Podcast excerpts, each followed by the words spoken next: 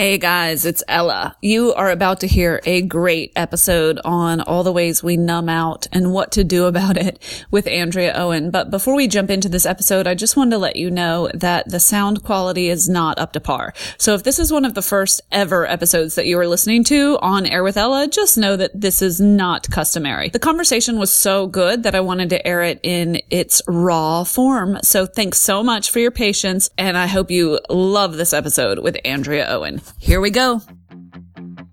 Welcome. You're on Air with Ella, where we share simple strategies and truths from people who are doing something better than we are. Whether it's wellness or fitness and fat loss, to just living better and with more energy, or changing your mindset to accomplish more in your own life and succeeding however you define it. This is where we share the best of what we're learning from the experts, and we're learning more every day. Live better. Start now. Hey, you're on Air with Ella, and I am joined by my friend, Andrea Owen. Welcome back, Andrea. This is your third appearance on the show. That makes you a regular. I was hoping that I was setting a record. You kind of are. You're the only person that doesn't have an MD that's been on the show three times. Well, I'll take that compliment. Thank you for having me.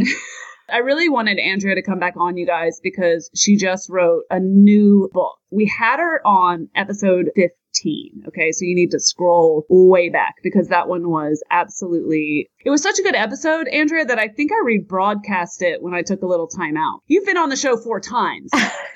I'm just going to take over. I'll just be the host now. There's a prize. Okay. Andrea was also in episode 84, where she kind of kicked my ass a little bit about not having a social life. So you'll have to go listen to episode 80. By the way, nothing's changed.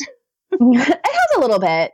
You're being a little hard on yourself. I think it has. All right. Because we've had dinner. Twice. So I want to tell a quick backstory, Andrea. And then eventually I will, in fact, let you speak. But I think this is so interesting. I was scoping guests. This was like in the first year of podcasting. And, you know, I was researching people and looking at stuff. And I just was sort of tired of the same people that you hear everywhere, to be really honest with you. And I found your blog. I'm not sure. You know how you link to somebody and then you link to somebody and then you link to somebody. And I'm sure you were on somebody's show. And I came across your blog. Your Kick Ass Life is Andrea's blog and her podcast and all things Andrea. And I came across that blog and I started reading it. I was like, I could be friends with this girl. Like, I love it. And that's how you know, like, you've met your people, right? In the blogosphere and podcasts is when you feel like best friends. Like, my listeners know that because we're all best friends virtually. And I really, really loved your writing. And that is the very first thing that I knew about you. And then lo and behold, it turns out we're basically neighbors and now we're friends and it's been 3 years. But I think it's so interesting. I thought you should know that I fell in love with your writing first. And your book, How to Stop Feeling Like Shit by Andrea Owen, is coming out really, really, really soon. There is so much wisdom in here, and there's so many lessons that I know were hard learned for you. And first of all, thank you for getting this out into the world. And I want to deep dive into it with you today. But tell me something. Why did you write this book? Well, it's kind of funny because after my first book, it's sort of like after I had my first child, I was like, there's no way I'm ever doing this again. It was too hard the first time. And also I felt like I had written everything I knew about personal development and self-help in that first book. And then a couple of years went by and a handful of things happened. First was that in the summer of 2014, I went to San Antonio, Texas, and was trained with Dr. Brené Brown and her senior faculty in her work. And for those listening who might not know who she is, she's a researcher and author who has dedicated her professional life to studying topics like shame and vulnerability and connection and courage. Big, meaty topics, right? Mm-hmm. This isn't, you know, preschool stuff here. So they were big topics, and it changed me professionally and personally, studying those deeper topics. And then I also really started to pay attention to my clients' patterns and behaviors, because at that point, years had started to go by and I'd worked with more and more women. I specifically work with women. And I was noticing a pattern of a handful of behaviors. And they were things like perfectionism and overachieving, some people pleasing, numbing out, isolating and hiding out when they were in struggle. Control was also a big one for my clients. And I sent out a survey to them in 2020. 2015, and I asked them, hey, which one of these do you struggle with the most? And there was no clear winner, but the consensus really was, oh my gosh, we struggle with all of these. And I was over here like, yeah, me too. And that's when I really started to dig in and sat down, wrote down all of the behaviors. I came up with 14. And what I really, like, the message about it is not, hey, Ella, here's the 14 things that you're doing wrong. You should probably fix those. Not at all. This is, here's the 14 things that we're all doing. Let's all talk about it and see where we can improve our lives, and also see when we, you know, become so aware when we are doing these behaviors that we can get out in front of it quickly and choose behaviors that feel better to us. I love it. The subtitle is actually 14 habits that are holding you back from happiness. And the table of contents alone is worth the read. So get on Amazon and do that thing where you just look at the table of contents. Mm-hmm. I mean, I love this. Compare and despair, the never ending mind. It is. I could do a whole show just reading your table of contents, I think. I'm very proud of that, actually. I love self-sabotage, the demolition derby of your life. Zero mentality, cynicism on steroids. I'm glad somebody called that out into the light, actually. It's a black or white. I mean, we can get into it, but that topic, it doesn't have to be black or white. There's a medium ground there, a middle ground. Well, I want to talk to you specifically about a chapter in your book, and it's a topic that so many of us, I would submit to you, every single one of us, can relate to in some way. And that is the chapter about numbing out.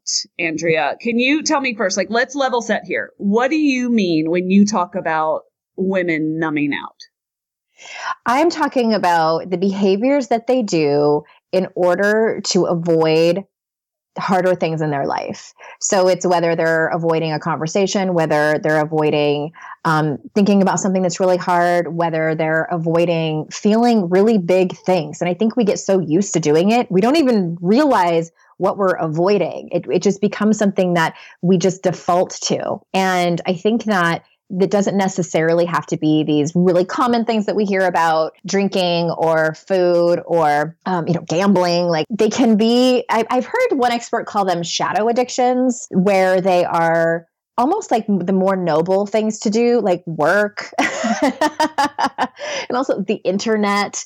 It's things that we do on a regular basis that cross the line into numbing out.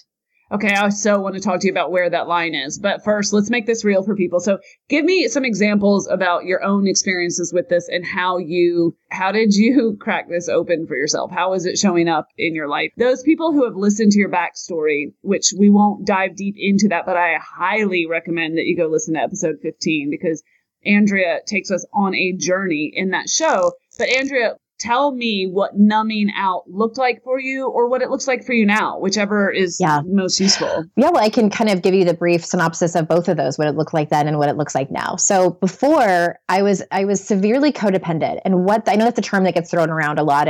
And what that looked like for me is that I was obsessed with changing other people's behavior, more specifically the relationship that I was in at the time.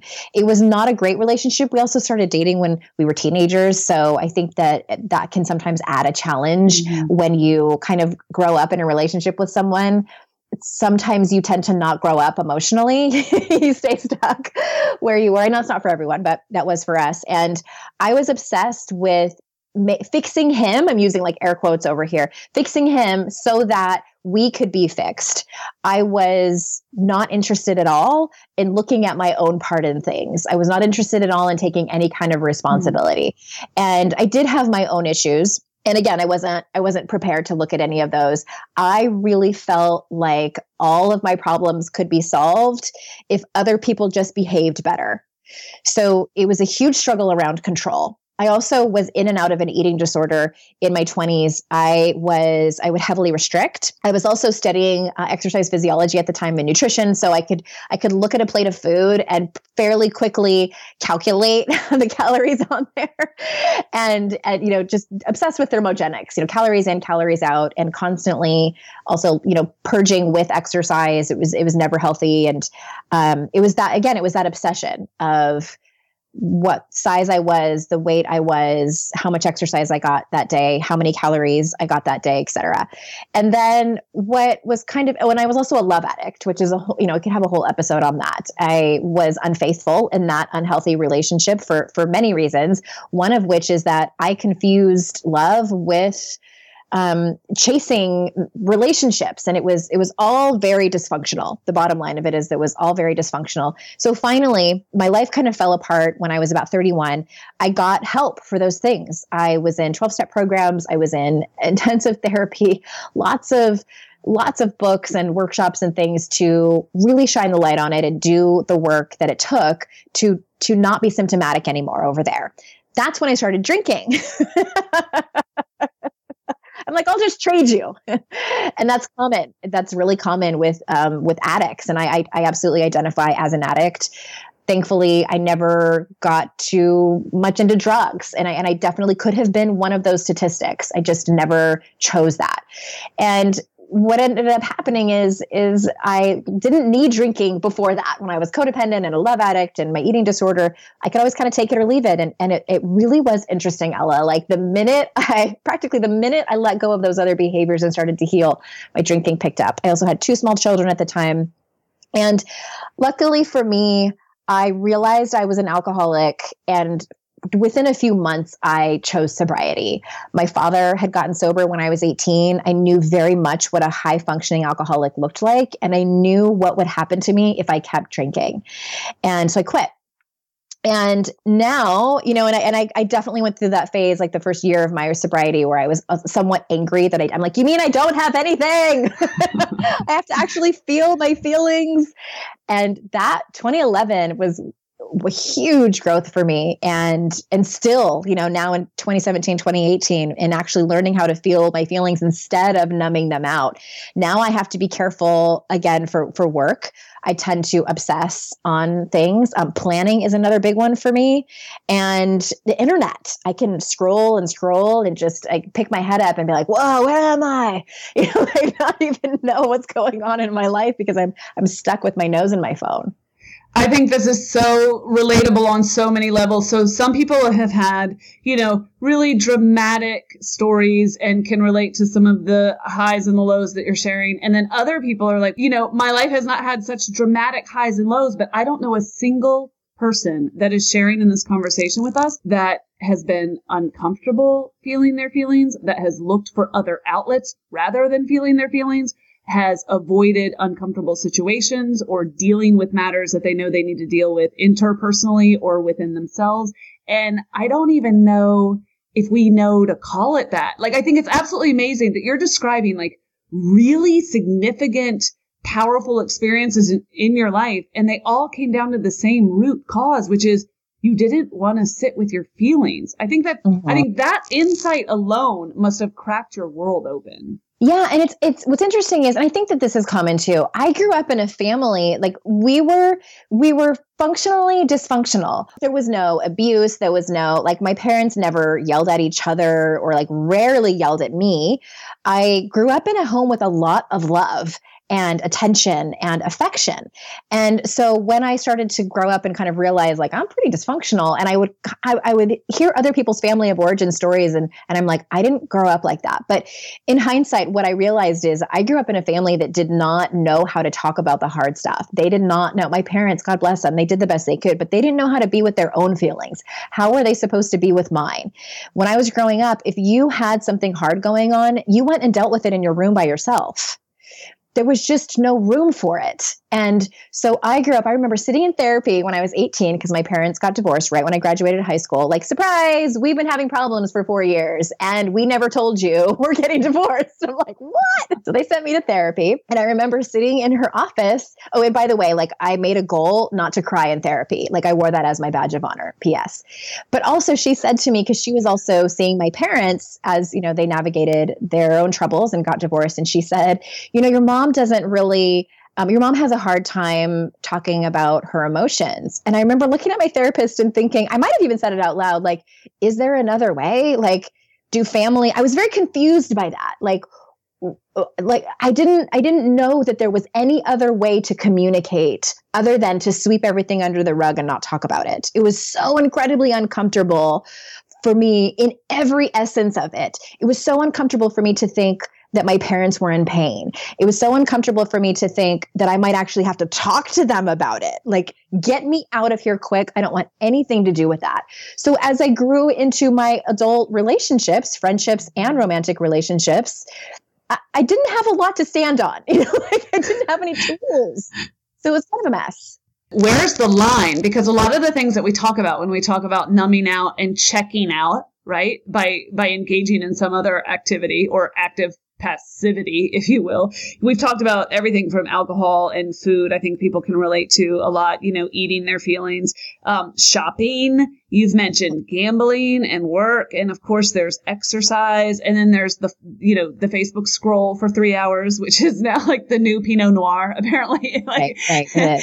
All of these things, busyness. Where's the line then between numbing and actually things that you enjoy and dabble in and are healthy because you need to chill out for a minute?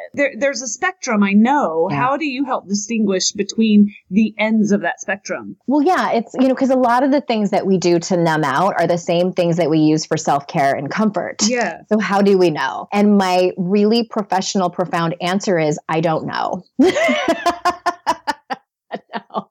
Yeah, I would like my money back, please. Right. I want my $12 back from my book. No, and I say that in the book.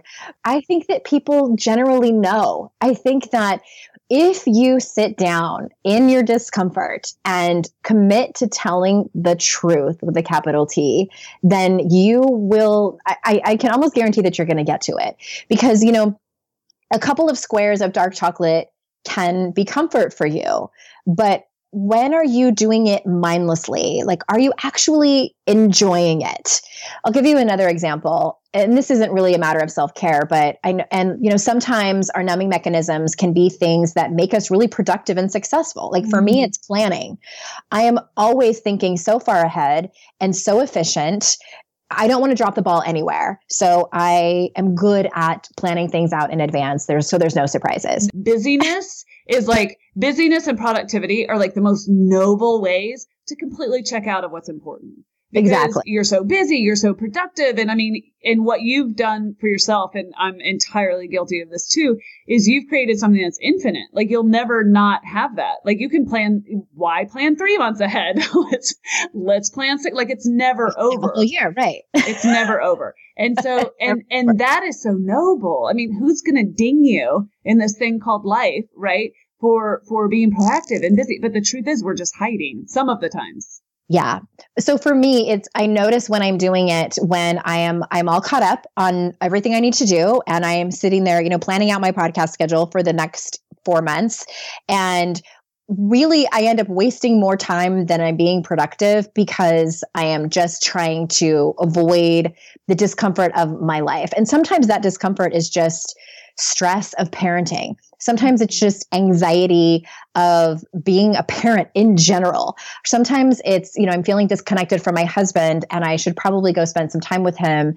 And, you know, there's always that, I know this isn't for everyone, but for me, there's always that old trauma belief, like, well, what if he rejects me? You know, like we've been married for like almost 11 years.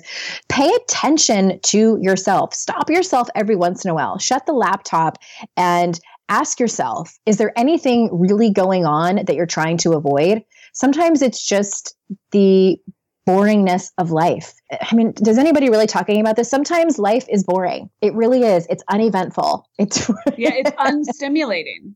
It's unstimulating.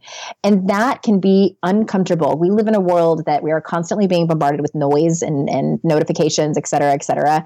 To actually sit in the quiet and the discomfort and just the presence of other people can be very uncomfortable. So my question becomes, are you avoiding that? And if you have the ability to dig deeper right now, what else are you avoiding? For me, and this was very much in retrospect, this was not something I was conscious of at the time. I was avoiding old grief. I was avoiding family of origin stuff, just the feelings of not feeling like I wasn't good enough, and those kind of like deeper, bigger things that I think most of us have deep down.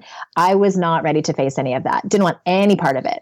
So the first thing that we have to do is even acknowledge that numbing is taking place, I suppose, and trying to figure out how it's showing up in our life. Yeah. Try to figure out how it's showing up in your life. And then I think for many, the big question is, you know, I hear this a lot in personal development, and you'll hear like a life coach or expert say, what is it that you're really hungry for? And I think that can be the hardest question to answer for people, because most people are like, I have no idea. I have no idea what it is that I really want. I want to check out. I hear this a lot. I just want a mini vacation. You know, that's what a lot of people say who come home and have a glass or four of wine a night.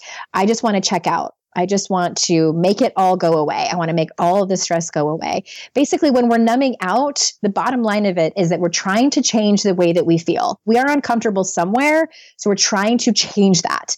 My question then becomes, what is the problem that you're trying to solve through this whole numbing out?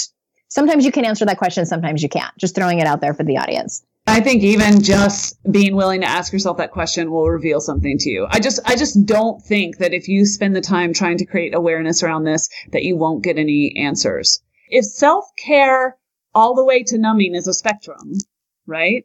Is the question just, where do I begin to like disassociate, like leave my body? Like where? Yeah. Because I'll give you an example. I can have a glass of wine for a minute, and I'm not a big drinker at all. So like a glass of wine represents nothing to me that I have to have or think about, you know, prior to having it. And so I can have a glass of wine, enjoy it, and it helps me like zen out and enjoy the moment and chill out. And I'm thinking, is there anything wrong with that? I'm literally doing that once a month, maybe, you know, and it's delightful. So that doesn't feel like something I'm disassociating from my body and like leaving my body and leaving all awareness behind. It sounds like that might be totally okay. That sounds like self-care. Because I have so many things on the other side of the spectrum, like too many to count. But then I'm thinking, oh, let's think about my relationship with food. Okay. So sometimes I eat for fuel, and sometimes I eat because, you know, it's dinner time. And then sometimes I eat because I'm bored, and sometimes I eat because I'm between activities, and sometimes I eat because I'm stressed. Literally, food itself is the spectrum for me. Yeah. And as I think it is for so many people. And I just want to say this real quick because it's something that's close to my heart. And I think it's worth saying it in terms of drinking. For anyone listening who thinks that they might have a problem, one of the defining things about the quote unquote problem is the obsession on it. So I can pretty much guarantee and speak for you that you don't think about drinking a lot, right? Like you just don't. It doesn't cross your mind. Oh, me? No. Yeah. Okay. So for me, it wasn't necessarily the drinking that was getting me in trouble. You know, I wasn't going out to bars and getting drunk and like dancing on the bar in my thong. It was during the day. Except that one time. No, maybe in my 20s. But for me, you know, I was in my mid 30s with two kids at home, and I was starting to, you know, I would have rules around drinking, and I would think about drinking a lot, even when I wasn't drinking. You were thinking about not drinking. And we're thinking about not drinking. Look at me not drinking. Right. I'm going to cut back. I think I should cut back. Maybe this isn't normal. How many drinks? It's just this constant mind spinning of about drinking or the feelings around drinking. So I just wanted to say that to get it out there for anyone that's struggling. But food, for sure. Food is complex and complicated because it's one of those things that we actually do need. I know you can't give it up. Damn it. You can't give it up. You can't. Because what you're describing that drinking was for you, the obsession of like, look at me not drinking right now, or managing your mindset around it the whole damn time. Do you know how many people can just pull out? A lot of people can relate to the alcohol, and a lot of people can just take the word alcohol, replace it with food or exercise. Like those are kind of the three big ones. Yeah. And the thing is too, is that the jury is still out on what is the best way to heal from that and manage that. And I'm not going to pretend I'm the expert in that. I think that that is a complex issue that varies, you know, by the person. And there are plenty of podcasts out there where the people are the experts. But I know that, you know, for some people, even Overeaters Anonymous is, well, that's just another way to diet. It's just another way to restrict. And so all that to say, I wish I had all of the answers for everyone. But I know it's complicated. It is complicated, but I have this faith, Andrea, that awareness and asking the questions and being willing to be accountable is like literally 90% of the ball game. So awareness, yeah, is 90% of the ball game, whether you're talking about food, whether you're talking about any of the other behaviors, really anything in personal development. And that's what I like to like hammer home for people. Like, I want the win for you to be that you are aware of what you're doing and that you are kind to yourself along the way. Cause I call it the ultimate ass kicker. Like, when we are become aware of our behaviors and then we beat ourselves up for it. I'm like, ah, wait, do I want to be an ultimate ass kicker or not? Cause it sounds really aspirational. It sounds very like what are those like ultimate, not ultimate fighting, but like ultimate ninja warrior, right? Yeah. So do I want to be one or not? I think I got confused. My definition, no, you don't want to. Okay. So you actually brought this home for me in your book in a way that really, like, it really moved me. I underlined it. I gave it a star. I put a box around it. And then I wrote, read. Okay. At another date. I think I was telling myself to read this to everybody because I found it quite powerful. So here we go. When we numb, we walk away from ourselves. The bottom line is that we're walking away from our humanity, from the expectations we can't live up to the stories we make up about how our life should be, from the speed at which we think we should be able to, quote, deal with this shit, to the approval we deep down seek from everyone. Because to sit in all of that, to sit with our flawed humanity is uncomfortable and uncertain and scary. But that's all we have, and that's our solution. One of the reasons that moved me so much is we are starting to be able to identify what our triggers are. And we're starting to be able to identify some of the ways we numb out. And we're also starting to ask ourselves questions like, well, how do we actually want to feel? And, how do we want to show up in this world?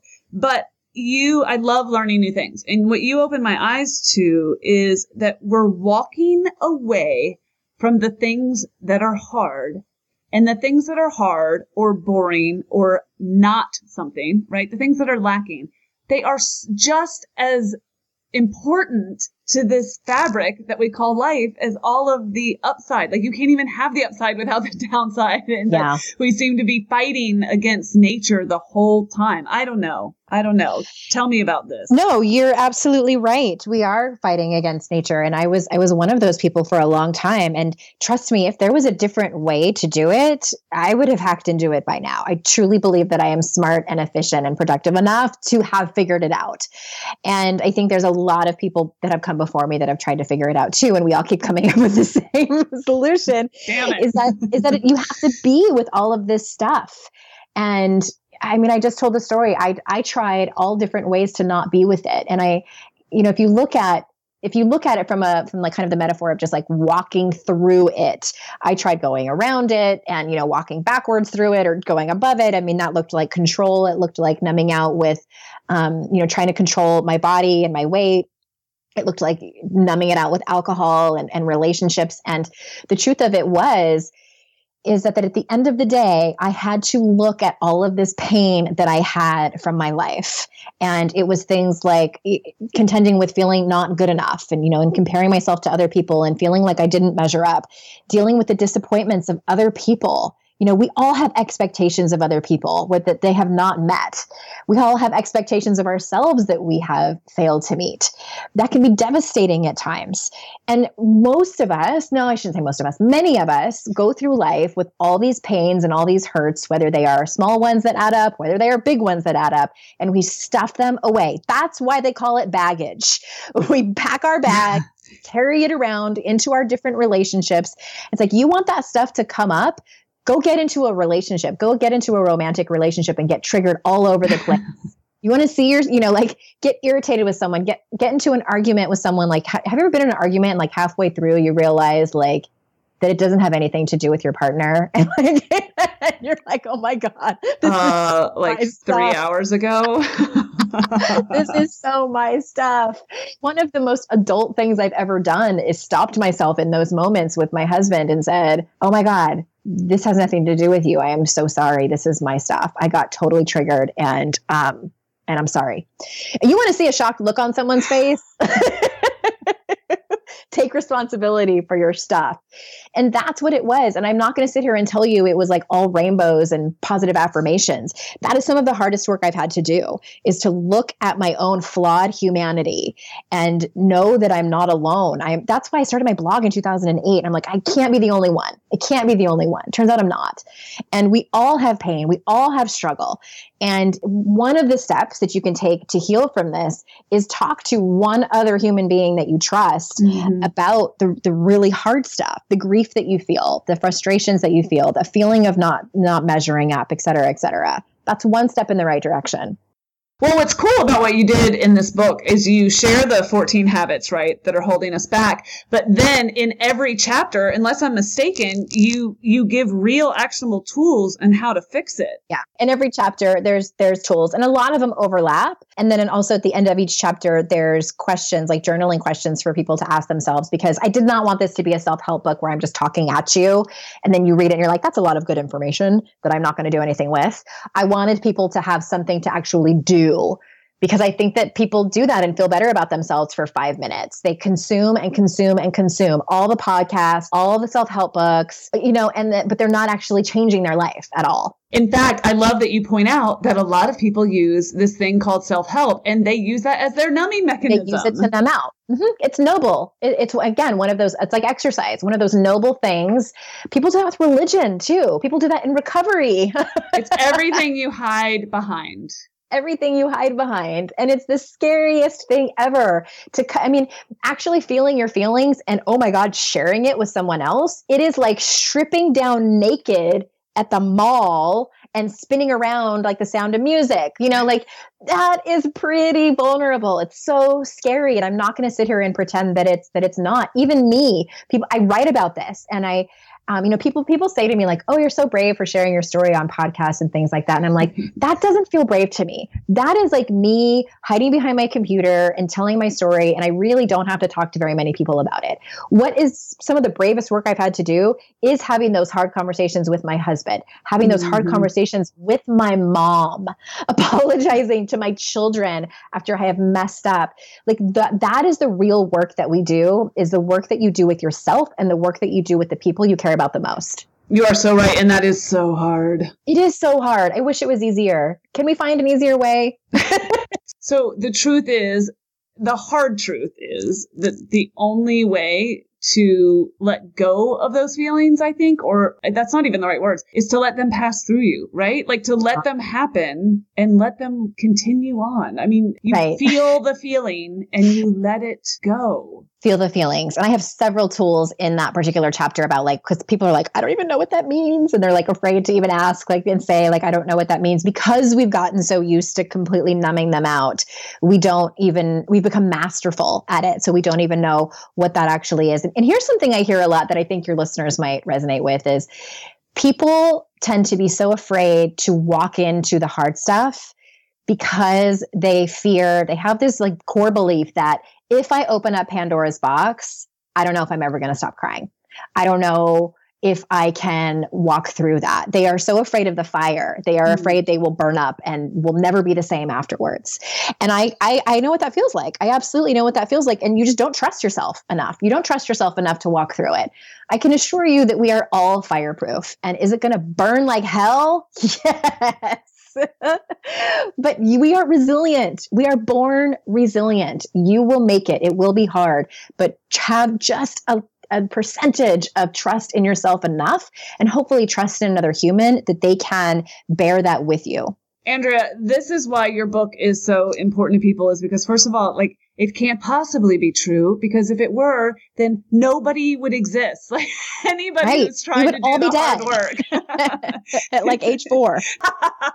So I told you guys, Andrea and I talk all the time. And I left Andrea a message the other day and I was like, I'm just so proud of you. And I know that's the wrong word because I'm not your mother, but I'm so proud of you. And the truth is, what lights me up is the idea that anyone listening to this, or anyone who gets a hold of your book, or anyone that crosses paths with any resource that speaks into their life, that they would have just a glimpse of their own potential, and that they would have just a glimpse of belief in themselves and their ability to make it through. The idea that that this will play any role in that, and that this work that you're doing and this book that you wrote will play any role in that. It just must be terribly rewarding. But anyway, it's my pleasure and my honor to share it with the world. Oh, thank you. I'm really proud of it. I really am. And it's a good thing, right? Because it's going out into the world. That's happening. Hey, so what is the deal with this book club that you're doing around the book? What is that about? Yes, I'm doing a book club because, I mean, raise your hand if you have bought a self-help book and never read it. Hand raised. Or if you have bought a self-help book and read it so quickly that you just consume the information like you're starving, and then like put the book on your shelf and you check it off the box. Stop judging me. Read the book. And what I wanted is for people that this truly, truly resonated with. Again, read the table of contents to see which chapters resonate with you the most, and come on over to a free book club that I'm hosting and guiding people through. It starts on January 22nd. It's 4 weeks long. We're going through every single chapter. I'm doing Facebook Lives in that and answering questions. And it's just going to be an amazing group of women supporting each other in this. Sorry, guys, I love the men folk, but this one is for the ladies.